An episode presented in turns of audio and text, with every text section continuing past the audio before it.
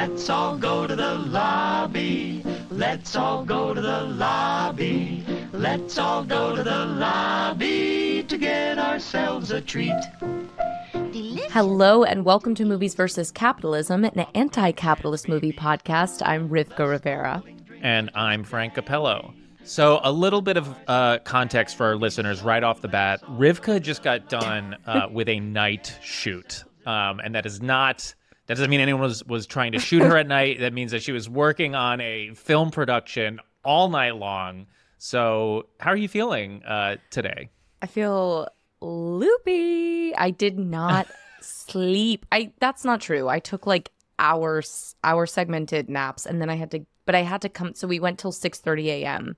and this was a before anyone's like scab this was a um a really dear a really talented friend of mine who's a filmmaker their short film and so when you do a short film like this it's SAG ultra low budget. I mean we're getting paid, you know, very like $125. No one's making a profit. No one's streaming. There's this isn't even like a waiver situation. Yeah, SAG has different tiers for what types of productions and how they're classified based on what their budgets are. So like everything that's happening in the strike right now has no, pretty much nothing to do with how ultra low budget productions are uh, classified and how they're contracted. Yeah, I mean we're fundraising. It's there's it's professional, but it's a lot of it's also like passion passion work. So Mm-hmm. passion work. Um, that's not a right word for it. But again, loopy. Um, but yeah, it was a lot of fun. The the people who worked on it were super talented, so it was a great time. But I am, yeah, exhausted. And actually, one of the things I wanted to talk to you about today um, was reality television which uh, talk about being exhausted. We'll get into some of these exploitative practices, but one of them on a lot of shows, particularly shows like Love is Blind, which I have um, watched my fair share of, AK every episode possible. I think it's okay to say that you're a fan. You were a fan before we found out how how abusive they were to these uh, people on set. So I think And- you're, and- you're covered. Sure, and it's like no secret that The Bachelor does the same thing. It's like, but I'm really feeling how like, and I just like under lack of sleep. And then if someone was to give me alcohol right now, I don't know what I'd say. I don't know what I'd do. like, it's really. It's I almost mean, like that's what reality TV show producers are counting on. You know, it almost is. But what's important is that so there's some really big news as of yesterday, actually, in terms of um, reality television and uh, union. So reality TV workers are not unionized. Hosts are, but their reality TV workers as of now are not covered in the union. The performers, Yes, because I imagine a. I imagine a lot of reality production crews are unionized through IATSE and other other production unions. Yes, that's correct. And actually, um, so we mentioned Love is Blind, but there are two cast members from season two, Nick Thompson and Jeremy Hartwell, who've been doing a lot um, to speak out on the issue since their season, since actually the summer of 2022. And so they they have created this foundation called the You Can Foundation Unscripted Cast Advocacy Network to support unscripted cast members by giving them mental health and legal services.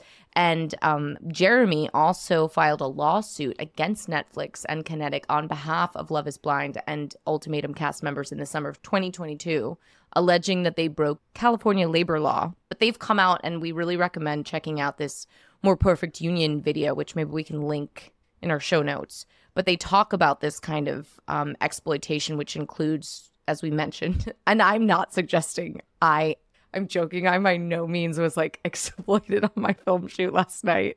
But there is this psychological moment. They take your phones, your wallets, your passports, and they're filming 18 to 20 hour days. And So Nick like does- all day. So like yeah, so all day, all day, and and being paid like seven dollars and fourteen cents on the hour, essentially. Yeah, that was the shocking thing when they did their their breakdown of how much they were actually paid per hour. It was less than federal minimum wage. Yes, They're also being sequestered from anyone and everyone. Like you said, they've had their phones removed. They have no contact with the outside world. So all they are doing is being sleep deprived, being filmed all day, and then getting pumped with alcohol. That was the other shocking thing is that they didn't really provide food for them. Yes. Oh, yeah. Nick says he lost 15 pounds in three weeks being on this show because their food is being messed with, their sleep is being messed with. Now, I'm not saying, I am not saying I don't think some of these people maybe found some love, but I'm telling you, I'm. I could fall in love with like a lot of things right now. Like I am loopy. I am looking for comfort when I don't get my sleep. So, um, yeah, I mean, it, again, and and what I love is that Nick really calls it out. So does Jeremy, as this is unregulated capitalism. This is pure exploitation. And what's interesting about this intersection, right, is like as we've discussed before, reality TV really took a boom at the last writers' strike. So there's this weird relationship Mhm. between and sort of a little unspoken antagonism of like for scripted media actors and what we do that like when we can't do what we do that's when reality tv comes in and like takes our work but they're being exploited just the same for also anyone that doesn't know a lot about TV production, it is massively cheaper to produce reality TV than it is to produce scripted television because, you know, paying actors, paying, you know, st- grips to light the sets correctly, paying writers, paying directors, all you got to do is get some real people plying with alcohol and start rolling. So it's it's much cheaper uh, for companies to do reality than scripted. Exactly. And so Nick and Jeremy and like a lot of people have been speaking out about this since 2022 and I'm sure maybe before that, but they've been laying the ground. And then in comes Bethenny Frankel, who you may know as the CEO of Skinny Girl, which started as pre-packaged low-carb margaritas and she's now a millionaire. But she did get her start on Real Housewives, so she kind of her claim to fame, I guess, is reality television.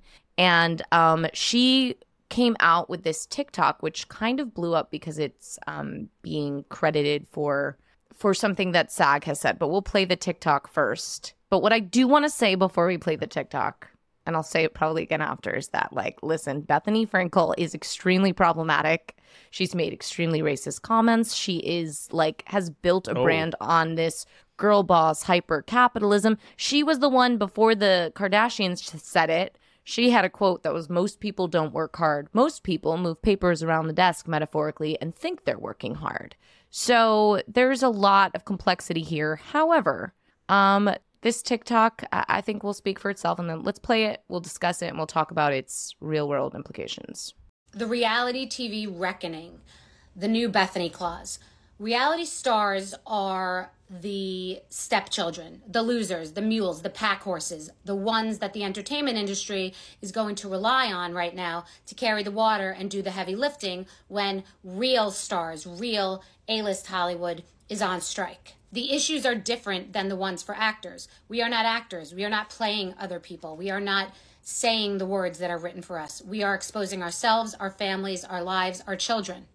Look at Raquel having an affair. Her life is pretty much ruined, and at what price? Reality television exploits affairs, bankruptcy, falling off the wagon, not really having what you say you have, saying something inappropriate, risking cancellation every single time the camera goes on. I recognize that a young, doe eyed reality star to be wanting fame at any cost doesn't know what they're signing and they can't afford a good lawyer, but they'll sign away their entire life just for a chance at fame. I recognize that nurses and teachers and minimum wage employees think this is ludicrous because they are also not treated fairly. I acknowledge that it is not fair. This is a separate, very particular matter where people's names and likenesses are used and exploited forever. I do not have the idiot guide to starting a union in one day, but I will learn quickly.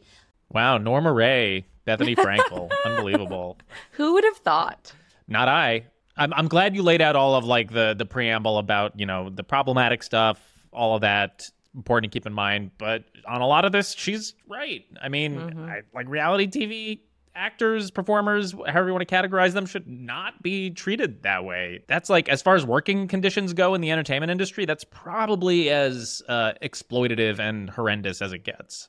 And so, as of yesterday, I probably started to say this and didn't finish, but as of yesterday, August 10th, SAG AFTRA now says, and people are saying it's kind of like immediately after this, probably in response to this, at least they're crediting Bethenny with this, that it is working toward the protection of the reality performers in an effort to end the quote exploitative practices that have developed in this area and to engage in a new path to union coverage. Quote, we are tired of studios and production companies trying to circumvent the union in order to exploit the talent that they rely upon to make their product.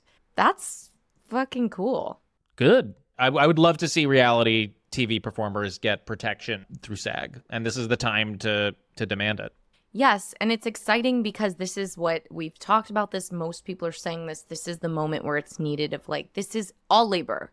All labor. There's no like competitive like we will you should get exploited but we shouldn't. This is everyone everywhere. Mm-hmm. I was having a conversation with um my Uber driver this morning who was asking me about the SAG AFTRA strike and was just like, yeah, that's right. Like we all have general strike, general strike. Like we all have to strike. It's the only thing that Right. makes sense. And so the more people who get on board, the more groups of people that are like, oh, is this the moment? This yes, it's the moment. Even if Bethenny Frankel gets the credit, who who cares? and I and I think that's such an important point that like the need for some people to uh, I don't know classify some working class jobs as either more working class or less working class than others. Like people who are like who gives a shit about actors? They're not like sanitation workers or they're not factory workers or like or when like Starbucks started unionizing there were people that were like Starbucks workers aren't the same as people who you know like work on a factory floor. And the unfortunate truth is, uh, if you are an employee, you are getting exploited. It doesn't matter what your job is. Uh, if you are an engineer at Google getting paid $200,000 a year, you are getting exploited because you are generating more wealth than what you are being paid. Uh, The only class of people in any organization that don't you know through our our various labor social dynamics and labor laws the, the only people that don't really count as workers are managers because you're technically in a different class within an organization so I, I i so i think that's so important to underline and you know like something i've been thinking about is like I would love to hear something from the employees of Netflix, from the employees of Amazon, from the employees of Apple. I would, or or pe- or people that work within the Hollywood studio system, because you know I'm sure there are some people that are like toeing the company line and are like, well, what the actors and writers are demanding is you know unreasonable. And then I'm sure there are a lot of people who are like, oh, I really want them to get what they want, but like I'm, you know, what can I do? I'm just a development exec. I'm just a, an assistant. I'm just a whatever job at this at this giant company. And those people wield a lot of power. Like, can you imagine if like a faction of Netflix em- employees came out and were like, "Hey, we're all gonna go on strike until." You all give the actors and writers what they deserve. Like that's power. That's how power gets wielded. So I don't know. It's just it's it's stuff to think about. I'm, I'm but I'm really glad to hear that uh, that there's movement on this for the reality performers because it's long overdue. Yeah, a win for anyone's labor is win for all of our labor. Does that make sense? Um, I what don't just need to said? Where am I? Yeah, you're at home. Don't worry. It's all right. all right. Well, before uh, Rivka falls asleep, we should get to our conversation for today. But before we do, we just want to let our listeners know that this podcast is produced by the two of us. We perform all of the necessary labor to make this show happen. And as we're trying to practice our anti capitalist values, we will not be selling ads on this show. We rely completely on community support to keep the show going. So if you're able to support us, please consider subscribing to our Patreon. For just $5 a month, you get access to our entire back catalog of premium episodes, and you'll be directly supporting this show. You can also leave us a one time contribution in our tip jar, and you can find all of those links in the episode description in your podcast player or by going to mvcpod.com. You can also help us out for free by leaving a rating and review for this show on your podcast player. It only takes a few seconds and it is very helpful in boosting the algorithm and getting this show in front of more people. So we really appreciate it. All right, we are going to take a quick break. We'll be right back with our conversation about trading places with Jamel Johnson. All right, we are thrilled today to be joined by Jamel Johnson. Jamel is a stand up comedian from Woodbridge, Virginia. He made a name for himself in the DC comedy scene through a hard to hate mixture of non threatening yelling, weird stories, and impressively specific but not alienating sports and music references. He's now located in Los Angeles where things are going okay. You can hear him on one of his many podcasts, including The Brandon Jamel Show. Uh, Jamel, thank you so much for joining us on Movies versus Capitalism. I cannot believe you read all of that. Thank you. Yeah, I mean, I I requested a bio, and you gave me you gave me a bio. I gave you my bio from my currently dead Squarespace page. R.I.P. yeah, no, we'll, we're we're gonna bring it back to life. What did One you switch over to to Wix or something? No, I just stopped paying the bill on time. Mm, Sure. mm-hmm. Uh, that, I think that's why most websites end is because people get that yearly Squarespace Squarespace renewal email and they're like, "Oh, I this I don't think this this website has benefited me at all." I just lost one actually. Yeah, Damn. Mm. Condolences. I know. Thank you. And I'm de- been debating. I'm like, we'll see. We'll see if someone snatches it from the grave, or maybe it'll be there waiting for me in a little bit. Jamel, before we get into talking about trading places, we wanted to ask you a little bit about your work in the LA comedy scene. Specifically, I know you've been doing a lot of stuff at uh, Little Secret LA recently. Um, we actually just had uh, Devin Young on the podcast a few weeks ago, and I, I had mentioned that we were friends, and she was like, "Oh, Jamel's the best." She mentioned this uh, "How to Blow Up a Pipeline" panel that you hosted and like prepared a bunch of questions for, and then I guess did you just host uh, the Chris Smalls, Steve Donziger hot labor hot labor summer show how did how did that like first tell me how you got into that scene and then tell us a little bit about how that show went Honestly, I as I get into most things, fell backwards into it. I was just doing. I did a. I think I did some stand up there like sometime last year. I was doing a show with Brandon Wardell of the famously of the Brandon Jamel show. So Brandon's already in the mix with these guys. He's doing a show. I get referred. I do the show. It goes well. They have me come back for this uh, how to blow up a pipeline panel, which a movie. I don't know if you've seen the movie yet. Seen it Have you seen it? I no can't haven't wait. seen it yet Is it even out? yeah. I don't know. They were, It it was like It's out. uh, You can stream it. it's one of them, and I don't even remember preparing questions, dude. I watched the movie and was just I was doing the panel and I was kind of like, I don't know, do I talk? When do I talk? Is it now or do I talk? And then I, you know, Mhm. I I was up there. I was trying to put the pieces together. I meet Steve Donziger through this. Mhm. He was at the panel. Just oh a- okay a, a very nice guy, and I guess he thought something I said was funny. I don't remember being funny at all. I'm gonna be honest. I feel like I, I thought I went oh for a million at that panel. was steven the one that was like you got to come host when we're back It was Devin, but Steve, when he sees me, I'm always shocked he remembers me. Like, dude, you've been to you've been to you were in the feds, man. But he's he's seen so few people for such a long time that now Oh, he's that probably just like he's like i'm just like retaining faces and names now i'm just so glad to be actually seeing people out here That's it.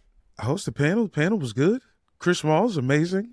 The guy Mhm. can command a room. That's the one big note that I have.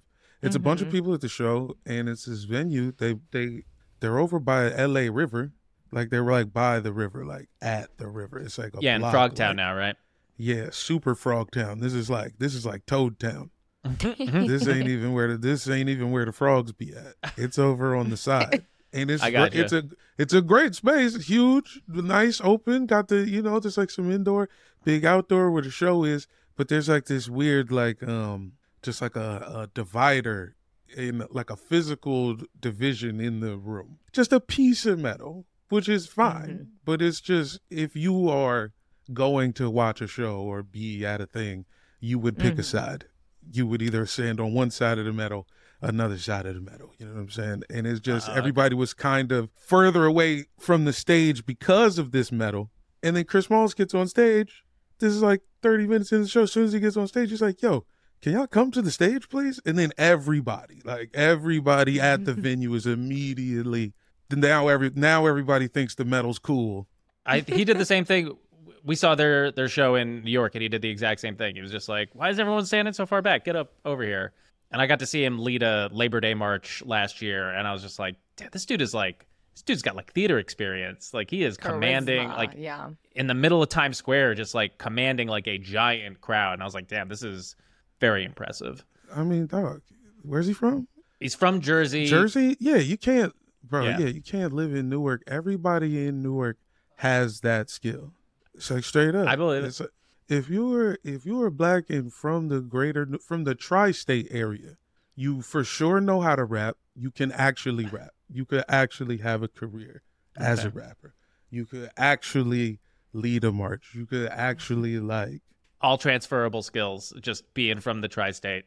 making it to 25 if you're from newark and you make it to 25 years old they should, the government should give you a communications degree like it should it, like they should just hand you one because you made it bro Uh, that's actually a, a pretty perfect segue to us talking about this movie because there's a lot of just like transferable skills happening in Yeah, this movie. see what i'm saying Yep. exactly Yep, yep, Absolutely. yep. So, Jamel, you picked a movie for us to watch that um, I'm excited to discuss with you because before we started recording, you mentioned that you know this like the back of your hand. This film is Trading Places, directed by John Landis, written by Timothy Harris and Herschel Weingrod, starring Dan Aykroyd, Eddie Murphy, Jamie Lee Curtis, Denholm Elliott, Ralph Bellamy, and Don Ameche. The budget for this film was 15 million. It grossed 90 million worldwide. And this tells the story of affluent Wall Street executive Louis Winthorpe III, played by Aykroyd, and down on his luck street hustler Billy Ray Valentine, Murphy. When Winthorpe's uh, bosses, the successful brokers Mortimer and Randolph Duke, Duke and Duke, can't settle their debate about how much a person's environment influences their decisions, the brothers decide to use Winthorpe and Valentine as test subjects and place a bet on the outcome. Using unsavory means, the Dukes strip Winthorpe of his entire life of luxury and install Valentine in his position at their company. When Winthorpe and Valentine uncover the scheme, they set out to turn the tables on the Dukes. And boy, do they. Jamel, a little bit of historical context for when this movie came out. This movie was released on June 8th, 1983. So we are two years into Ronald Reagan's first term as president, about a year and a half after he broke the air traffic controller strike by firing over 11,000 striking workers. In July, the world's first dedicated hospital ward for HIV and AIDS patients opens in San Francisco General Hospital. In the world of movies, Return of the Jedi is released in theaters. The film Gandhi wins eight Academy Awards, including Best Picture. And that November, A Christmas Story is released in theaters. Uh, Vanessa Williams becomes the first black woman to be crowned Miss America. McDonald's introduces the McNugget onto its menu. And the Drug Abuse Resistance Education Program, DARE program, is launched.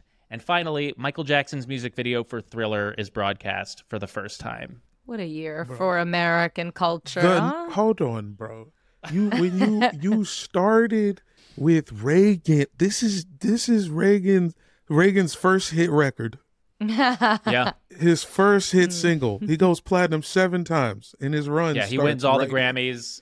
and then the McNugget came out. The McNugget might outlive us all. It's always wild to look back and, and think about like how much bad stuff was, was happening, but also like how much just either good or innovative stuff was happening, like the McNugget, um, like Thriller coming out. And that's how they got us, man. If Thriller never came out, we could have been focused on how fucked up this shit was. Yeah, it's, it's Michael Jackson's fault for distracting everybody through the rest of Ronald Reagan's first term. He never would have won that reelection in a landslide if it wasn't Bro, for Thriller. it was it was literally too good for people to focus. It's that's 10, correct. It's ten it's ten platinum singles on there, man. It's so bad. Now I'm just picturing those 11,000 workers that were fired by Reagan just doing the, the thriller dance. Yeah. They probably left. they walked out like zombies for sure. Mhm. Oh, okay. So, Jamel, this was your immediate go to movie. Tell us about it. Why is this such an important film to you, and why did you pick it to talk about on this podcast? Uh, this movie is one of my favorite movies. This movie is one of the first movies I saw as growing up and thought, oh shit, this is it. This is the movie, you know? Mm. Mhm.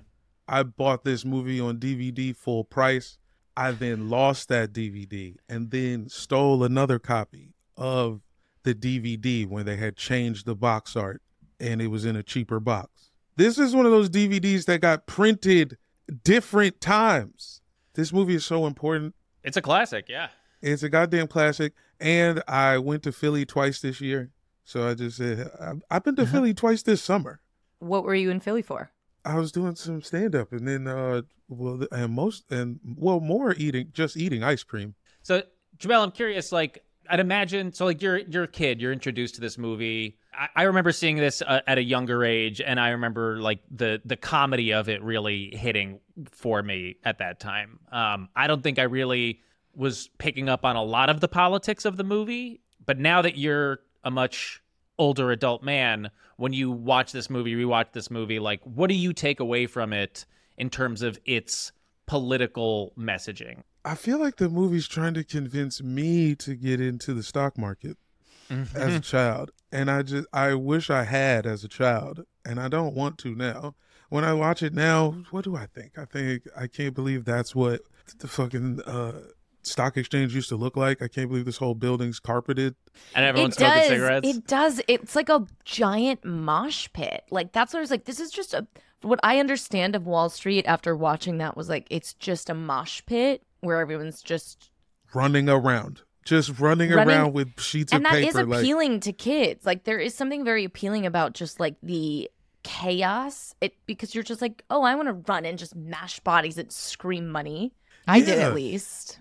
sheets of paper. They're just printing out a dumbass looking like those sheets of paper where it's five different copies and one's like yellow and one's pink. eh, eh, You know what I mean? And it's like it smells Mhm. weird. And these little sheets of paper are like whole companies' existences and a whole just the the fate of a town on a sheet of paper. And some guy in a suit is just running around in circles, bumping into people. I mean, it still is. It's not different than that now. Maybe there's no carpet. I don't know. Yeah, that's it. I think Maybe. they all they did was get rid of the carpet. Maybe less paper involved. yeah, they're very concerned about the paper. They were concerned about their carbon footprint. That's why they they changed over to a digital system on Wall Street. No, but you're right. It's like watching that and we're like, oh, so someone could lose millions of dollars just because like someone couldn't reach their arm into the pile of people fast enough. Like that's it. which is a great analogy for like everything in this fucking country. I mean, it you know, it's interesting Frank because you said like you're not sure how much you understood as a child about the politics, but I do feel like watching this I was like it feels like it's very that like actually kids would get it. It's like it was very clear like who the bad guys were and exactly like the politics are like can you reach your hand in the middle of the screaming people none, Mhm. none of this is logical. There is no logic to Wall Street. Even now, even when we talk about like this, just like where we're at with our industry of like streaming, and you're like, they, it's all fucking made up. We don't know. Those streamers don't tell us what they're making off of streaming because it's all fucking made up. And they're just trying to Mhm. like pretend in their little mosh pit on Wall Street that like they have more money than they have. And they don't want us to ruin that for them. Like it's so silly. And it's and it's all based on feelings. It's all based on like I yeah. I feel like I feel like maybe this company is valuable. Oh, now I don't feel that way anymore, and now it's not valuable. And that's what's that's what's genius about the script, right? Because if for anyone who hasn't seen it in a long time or seeing it for the first time, like myself, the the concept is that they're trading places and they have this bet. And what you learn from it is like anybody can do the job that Winthorpe, the like uh, commodities trader, had because it's also a fucking made up. j- Like anyone who's just like, I have a feeling, you know. And what else? I mean, they're they're good at they have a good gut feeling, I guess. But it's like what you're saying, like it's not hard.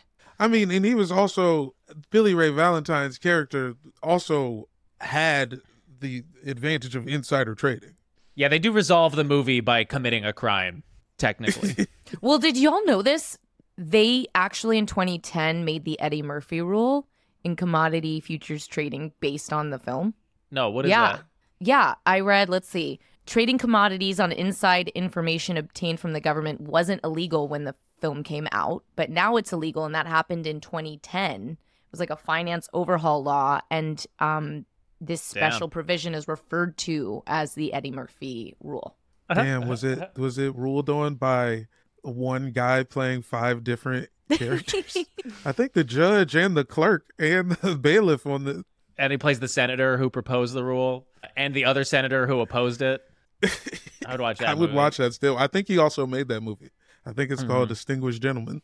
Rivka, I'm curious because you said this is your first time watching it. So, like, what did you take away from, I guess, the the politics, the class politics of this? Because it's like a lot of things I feel like it's really strong on, and then there are other parts where I feel like things are handled a little like clumsily or without a lot of care. So curious, like watching it at this age, 2023, what was your takeaway? Well, yeah. I mean, I think what's interesting about also watching films now that we have this podcast and we've seen like this, the 80s a few times over, you know, we've talked about Ghostbusters and just like seeing this sort of aesthetic and this world and this Reagan era, the Wall Street of it all. Like nothing felt like, oh, that's a that's really a nuanced new take. I mean, this was felt very like Prince and the Pauper, which is a Mark Twain, and then the, you know what I mean. You're like, this is an older mm. story that as long as there's been class politics, people have been talking about and debating. Like, so these old dudes who um who are those guys? Who are the ones from the Muppets? Like, right? They must have been based a little on them, right? Statler and Waldorf. Waldorf. Yeah.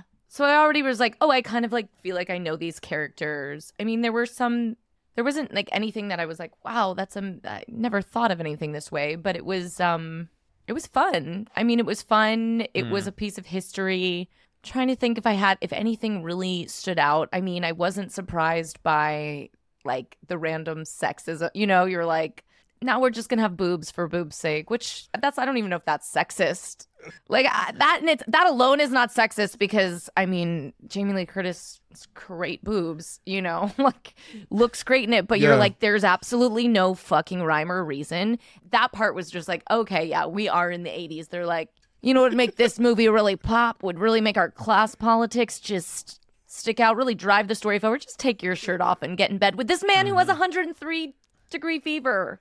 Why? Has a has a deadly level fever. Deadly level? That's like very That's a bit... high. And then she just like and doesn't even take her makeup off. She just and doesn't even it was so odd. She just takes her shirt off and gets in bed with this gross sick man who also had just been like in that Santa I didn't like it. So I guess that stood out to me the most. No, I think that stood out to me as well because there's also like there's a lot of very explicit racism in this movie, but like a lot of the racism is attributed to the to the dukes, to like the rich old crusty white guys. So like when they say racist shit, it's like offensive, but you're like, "Oh, I understand why they're why they're doing it. They're trying to tell us that these characters are fucking horrendous dudes." But the sexism was just sexism. It was just like, yeah, Jamie Lee taking her shirt off uh, at the party that Eddie Murphy has at the house, just like two random women just so taking their clothes off. off. I've been to a lot of working class parties, and uh, no one is just like taking their boobs out uh, during them. I like that. That doesn't seem to be a thing that just happens when non-rich people are hanging out. Yeah, it was just I guess true because right. Janelle Monáe kind of moved the bar, but that is still rich people hanging out. Yeah, I expected at a ri- I expected at rich people parties. I expected at like rich weird sex parties. There's no problem taking shirts off, but this wasn't like a free the nip. This wasn't like a any kind no, of uh, statement. This it's exactly yeah. what you're saying, Frank, and it wasn't the context for anyone listening of like Valentine gets in and like they give him they give him Winthorpe's house, they give him all this. So suddenly he has all this stuff and he's like, "Okay, I'm going to throw a party." And then what did you make of this? Like this I didn't understand what was happening where he gets really he suddenly gets really annoyed because everyone's like treating his stuff poorly, which it's a party. Like they're not doing anything outrageous.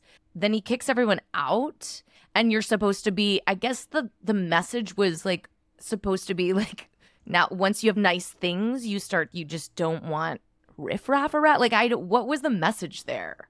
I know it's comedic. I get it. I'm not like mm, taking it serious, but you know. I guess I guess I guess it was supposed to be him realizing that he didn't want money to have a bunch of friends around. Like, oh, hmm. yeah, like you know, because he's like on the street trying to figure out how to like make ends meet, and then once the the ends meet, he's like, well, maybe they all want to be have a bunch of friends, and I don't know. It was yeah, I guess it was supposed to be the feeling that these people are like trying to take from. It was weird, but the one character that I really appreciated was the the butler. What was his name? Coleman. He had some interesting, like he had an interesting because he was the one who was like, you know, he's in on it. He's part of. He's like, God, fuck these old dudes who are playing this prank, but I have to play along because this is where I get my paycheck. So he's like in on it, but I, he was having a good time at the party. Like, yeah, he was throwing shots back. It was, yeah, it was a strange one of those like very '80s takes on. I mean, there was no nuance, I guess, but like, what are we? What are we? I guess I wasn't ex- particularly expecting anything. I just thought I guess looking at this as like, how are people who are at this time in the 80s seeing this movie? Like, how is that affecting the way they then go out into the world? I do think there's like, you know, you can't not relate it to the expectation, like, hey, baby, take your shirt off. I, I mean, I just took it as like they, they needed to like for this for the sake of this the story they needed to demonstrate that like in fact this this whole trading places bet and scheme like works I guess? Because like that's what happened that's like the arc of Eddie Murphy and Dan Aykroyd is like Dan Aykroyd like gets subsumed by his poverty and then like turns to crime and then I guess on the flip side with Eddie Murphy we're to believe like once you I guess the message is like once you have nice things you want to protect them and like it's all about Right. it's all about it's all about like private property and possession which is like a very like it's a very capitalist value to be like well you see the only thing that was like separating him from like giving a shit to not giving a shit is like now this stuff belongs to him and if stuff yeah, yeah. belongs to you you want to like keep it nice so i guess that like that's that's what they were trying to do in that scene It is because the whole arc is nature versus nurture and yeah nothing in nothing in between. Actually now that we're talking about this scene it's making me realize that like that the kind of the message of this scene is i think is a little harmful which is like as soon as you find yourself in like this upper class then like now you're not gonna you're you're not gonna have patience for the, like the working class people. And and also all of the working class people are gonna be like disrespectful assholes and like come into your place and like fuck up all of your shit. So it's kind of having it a little bit both ways. Well, that was there from the top. Yeah no it's there from the top From the like, Um, you know, they do the morning, the morning, Mr. Winthorpe, when you know, and they show like, dude can't even look people in the eyes, and then they go to the boss, who's like even worse. That like, if you have money, if you're there, you're you are a dick. Like that was, you know, Oh yes, I, th- that's that's what I thought was the strongest about this movie's politics was like the way that they caricatured just like old crusty white guys and and, and, like rich old crusty and not just not just old but like all rich white people like that stuff was to me some of the funniest shit in the movie um like the the frat bros singing a cappella to their women like just absolutely absurd Obviously, my least favorite part of the film. That's usually if I'm rewatching it because I'll I'll throw it on a couple times a year, and whenever I like, I'm one of those guys who will rewatch a movie that I've seen on TV with the curse words taken out. I'll Mhm. like still, so you know, if I'm halfway through Trading Places, when the frat bro scene comes up, I like that's usually when I'll go grab some cereal or something. I'll come back.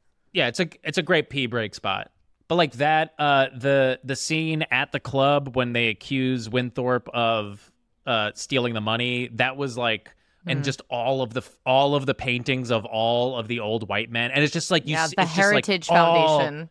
the he- yeah just like major heritage foundation federalist society vibes. And there's like nothing like watching that you're just like oh i hate all of these guys. Like all of these guys are for sure the reason why we like the men literally in this room are why we have all of the problems in like the country today Yeah, it's scary. so I, I thought that stuff was really strong but then and like and rightfully so and that's not to say that like every rich person is like a stuck up ass but conversely whenever this movie like depicted working class people or people in poverty like there wasn't a lot of sympathy towards them i didn't feel like i, I felt like it, like that's the part that wasn't handled with a lot of care is like like the party scene like the way that they the kind of the way that they depict eddie murphy at the beginning is just like this hustler just it felt very broad it felt like you know it felt like two white writers in the 80s being like we know how it's like to be poor and non-white uh, let us show you and actually i, I looked up the screenwriters uh,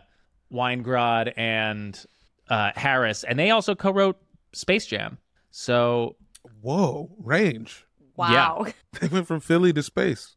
But these guys have i guess built a career of you know being two like white screenwriters who are like we can write black characters like we got it we wrote trading places don't worry It's, yeah, that's damn. And then Space Jam has like no white character. It's one black guy and uh, aliens and cartoons. Mm. So they're like only writing for a black guy. They not at least there's white guys to talk about with in Trading Places. Are the Looney Tunes white? Probably. I mean, I, I never really thought about it. The Looney Tunes are white. We could go tune by tune and really uh, I debate think this yeah, out. I think it's tune dependent. Like Donald Duck, definitely white. Yeah, no, the Looney Tunes is white, dog. The Looney Mm-hmm. Tunes, Disney, they're all white, and then that, like the Animaniacs is like that's when you start to, you know, what I'm saying, get away Mm-hmm. from that a little, a little bit. I'm with you, Frank, on the. I thought it was really strong in its depiction of the Heritage Foundation. I went to prep school for two years, and I will never forget that was because I'm from New York. It was like a, and I was from like Brook. I just had never experienced like something like that before going to this prep school. And I remember one day just like running into this hallway, and it just was like it felt like this endless hallway with just pictures of white men, like as far as you could see on either side.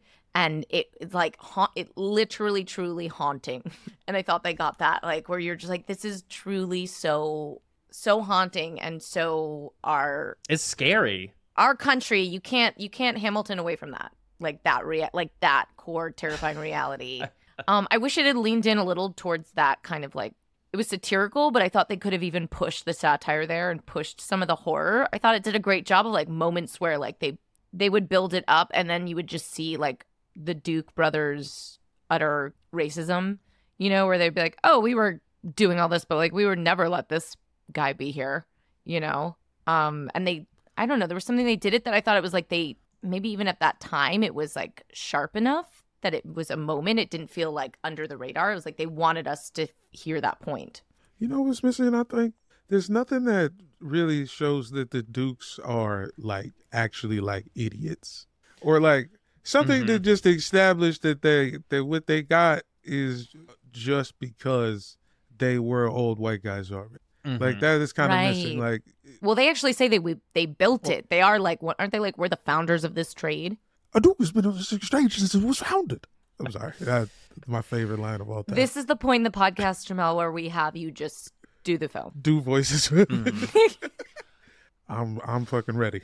They they kind of did it. I want to play this one clip because this was like the part. This was like the one bit in the movie that I thought did such a good job of kind of what you're talking about. Like doesn't really paint the Dukes as idiots, but it does paint what they do as just sort of like bullshit. Totally high level Wall Street upper class bullshit, but still the same kind of bullshit. Now, uh, some of our clients are speculating that the price of gold will rise in the future, and we have other clients who are speculating that the price of gold is going to fall.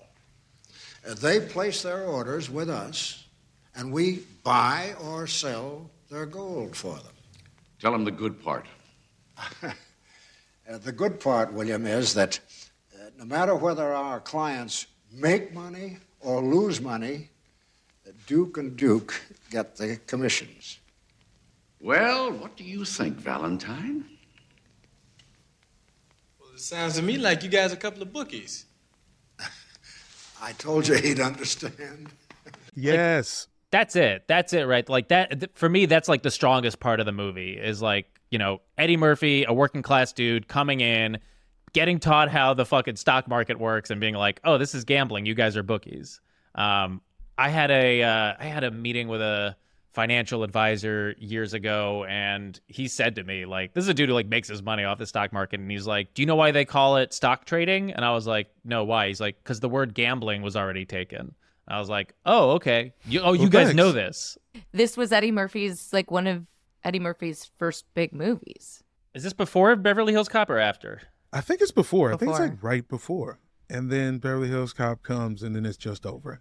And Then it was he's just the originally wit- written for uh, Richard Pryor and Gene Wilder. Ooh, Ooh, Which honestly, I was like, I kind of wish I saw that movie. yeah, that's also a sick I do. movie. Eddie Murphy's great in this, but I mean that I would take Gene Wilder over Dan Aykroyd any day. Dan Aykroyd does not do it for me. That may have been part of my issue with the movie. It's like clearly a very personal thing. Just like I can't stand him. There it is. I liked how I like how weak he he was. That's what I like. Uh, Dan Aykroyd played a great weak man to me. What do you mean by weak?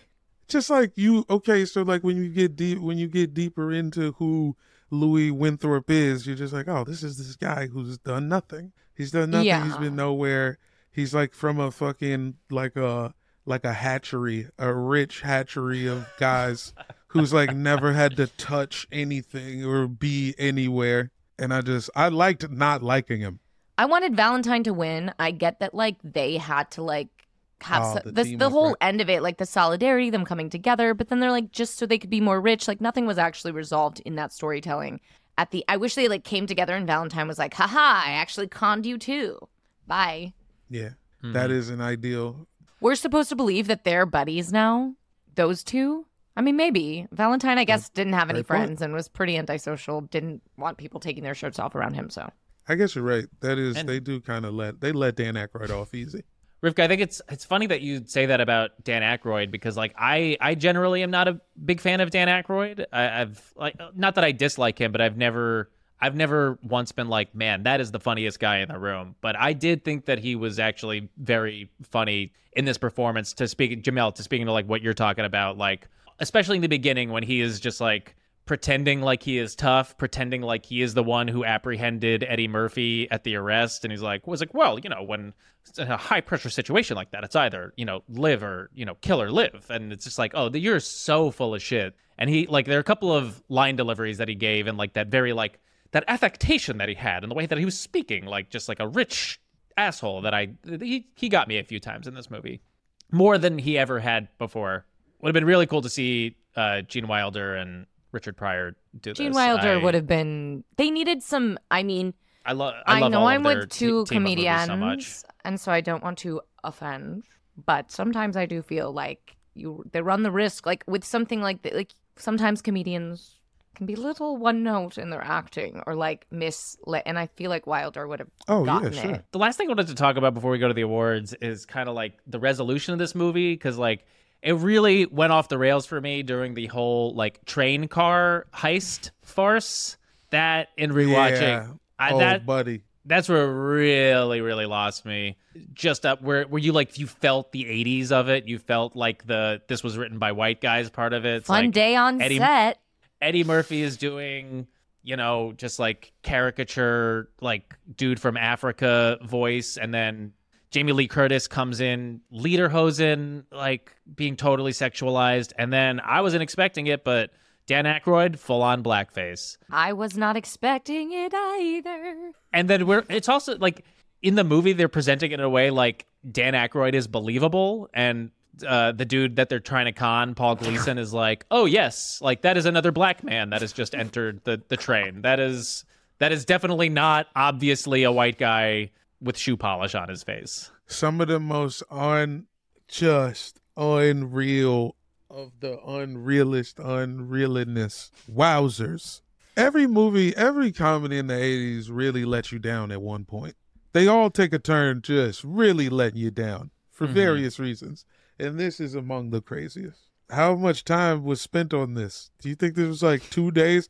You're looking at the call sheets, like, oh, we're doing the train again, huh? But here's the thing the shit that makes it on screen, you know, that's like the tamest. Like, I'm just thinking about like what's being said as they're prepping freaking Aykroyd in hair and makeup.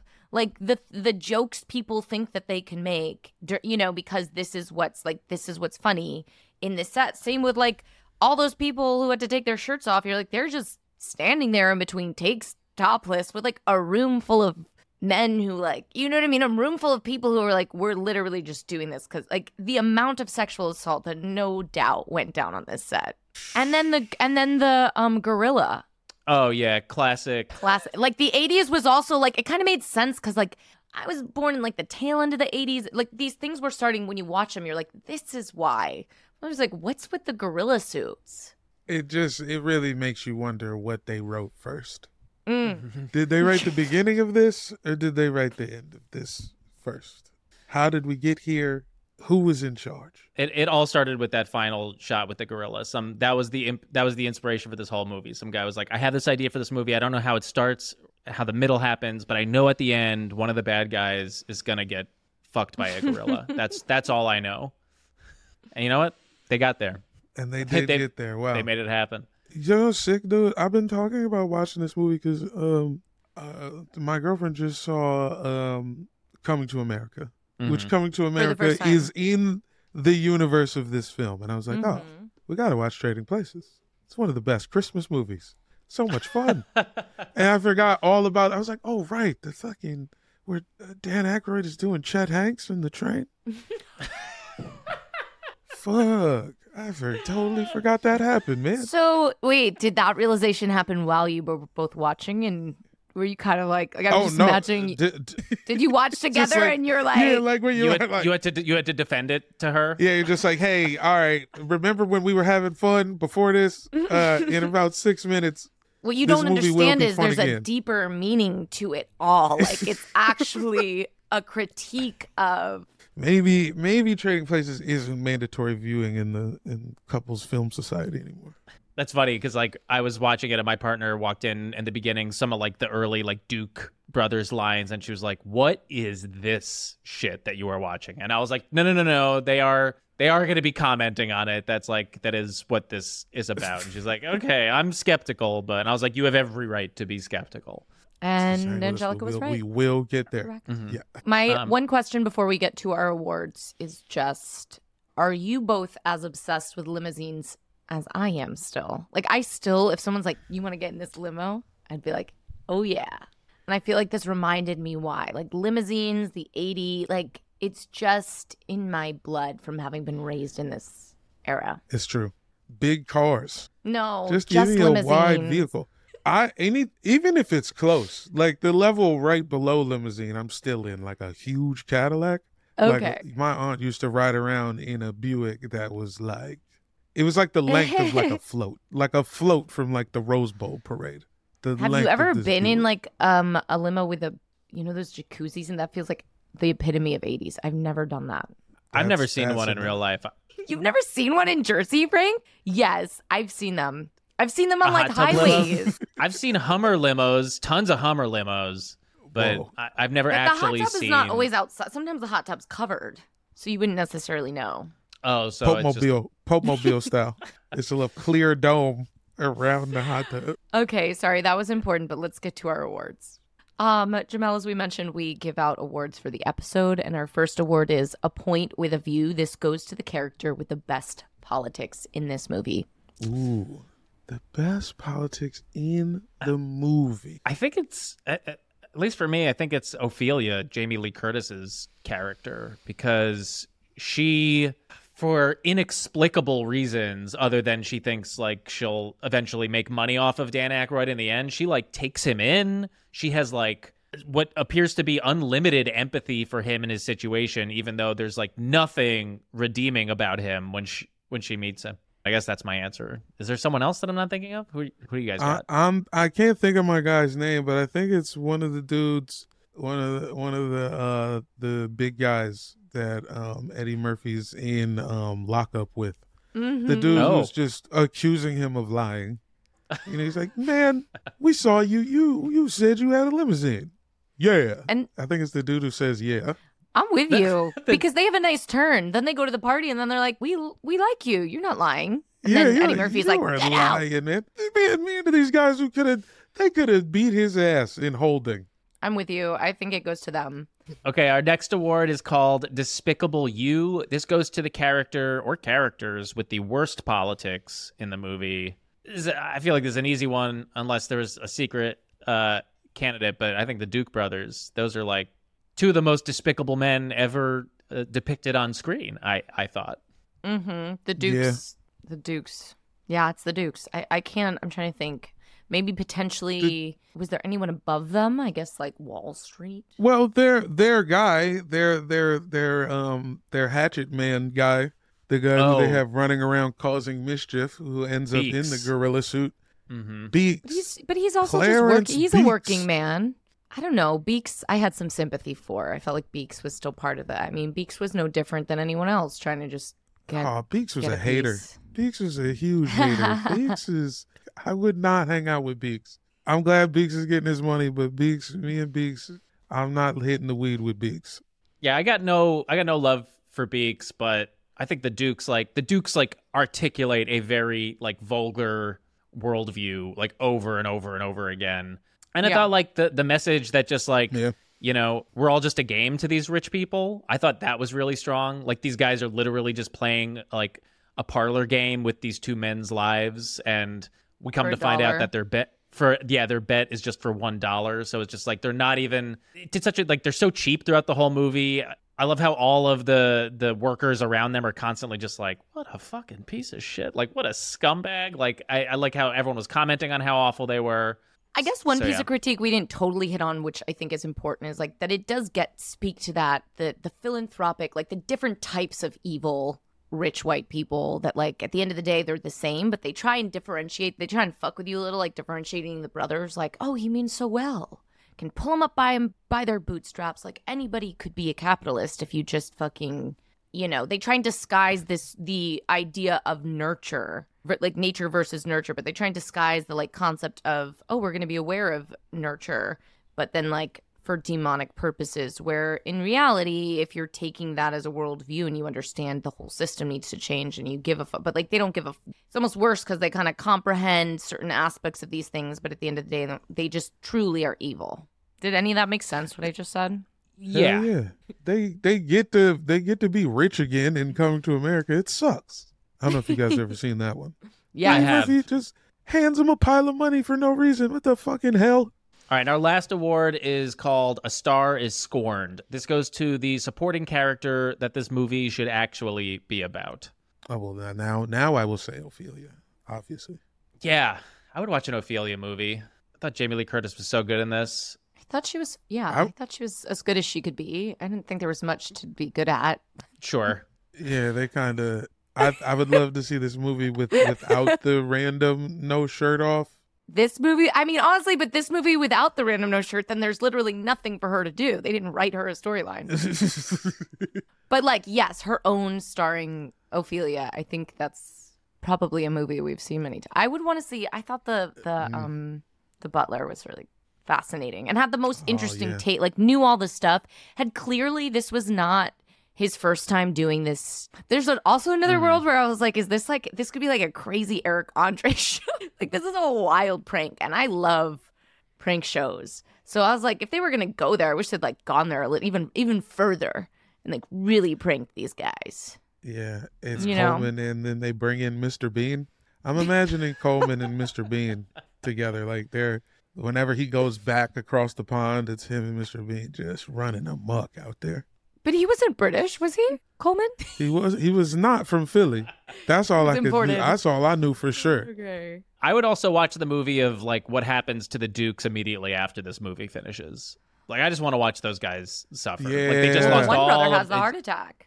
He does. And I thought that was a great moment when they were like, Your brother is dying on the floor and the one Duke was like, Fuck him. Like it's like, yeah, these guys are absolutely ruthless. Yeah, I don't give a fuck. yeah. Yeah. All right, well that is it for the awards. Uh Jamel, before we wrap, we like to discuss with our guests uh how we try to practice our values in our everyday life, uh, whether they're anti-capitalist values or just progressive values.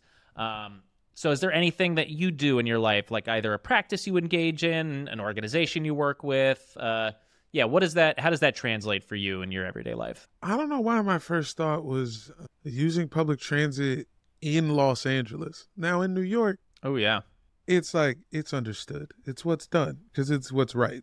But when you're in LA, they make it harder to just to, to do that. Mhm. And I feel like I don't know. My time on the 81 bus feels I feel like I'm giving back when I'm on the bus every time. And I can't think of anybody else. I must have done something good. I love that's your I love your interpretation of the question, which is you're like, what did I do good? What good thing have I done? I know. I, I think that's a. I think that's a really good one. It's and especially, beautiful. Mm-hmm. Especially like uh, you're right in Los Angeles because like New York's got good public transit. Boston, I've heard Chicago's like there are cities that have like figured it out. L.A. specifically was like we used to have good public transit, then we demolished it all. to- Mm, Yeah, because we intentionally. like because we all like kowtowed to like the auto and like gas industries. Um, yeah, and they're not gonna get me, bro. I'm on the listen. Mm-hmm. I'm taking the blue line to the gold line to the red line, purple line, pink line. I don't give a fuck, man. Flyaway bus. I'm not using Uber for anything other than not getting a DUI, bro. That's it. That is a very good one and a big sacrifice because you're adding, I would imagine, time onto An your hour you and know, a to- half every direction to anywhere I go. Minimum of 90. I have to budget an extra 90 minutes to go to any neighborhood that is not my neighbor. I live in Highland Park now. Go to motherfucking Eagle Rock, 90 minutes, Wow. one bus. Damn. Wow. That's a very Damn, that's sorry, I- That's it. flashbacks. Now I'm going through. I'm, I'm having war war flashbacks in my head. now you're like I like I gotta start a petition. We gotta get some more tr- fucking bus lines and train lines in here. They should, man. And it's like now they're working on the train, but the only reason they're working on the train is because they're bringing the Olympics, which is Oh. fucked up in itself. You know, everybody. I, I know you guys have probably talked about the fact that the Olympics just fucks whatever uh, town they go through. Mm-hmm. We And haven't like, yet, well, but they- yeah. They're gonna try to make all the people in Skid Row disappear for the Olympics. Oh, Yeah. when is it coming to LA? Like the the 2028, I think. Oh, 28 yeah, or that's 20. Yeah, I think it's 28. It's 28. And right now, what's going on is they're just like pretending like uh, nothing's happening. And the train is insane. Like the red line has just become like it's like a it's like a, a level in Streets of Rage. Oh it's damn. crazy down. It's crazy down there. They this you got to jump over barrels. Nah, it's crazy down there. Wow. And now and then by the time 2028 comes, they're gonna try to be like, oh, it's look how nice we are. Yeah, I know they're also planning on like uh, beefing up the police force specifically for 2028. They're like, we need to add like X hundred or thousand more cops by 2028 in order to be ready for the Olympics. I can't even visualize 2028 right now. Yeah, if anyone's point. interesting, I, I know the group uh, NOlympics has done a lot of organizing in LA around this exact issue. So, all right, Jamel, we'll let you go. Really grateful for you being here. Where can our audience find you and your work? Uh, you can find me at uh, Broccoli House on Instagram. You can go to broccolihouse.com if you want to. I don't know who's gonna be there. I got I got some links. I got a bunch of stuff. I got like too many things to promote. So All just find them all. We'll put your stuff in the show notes. Thank you, bro. Yeah. Thank you so much thanks. for being here.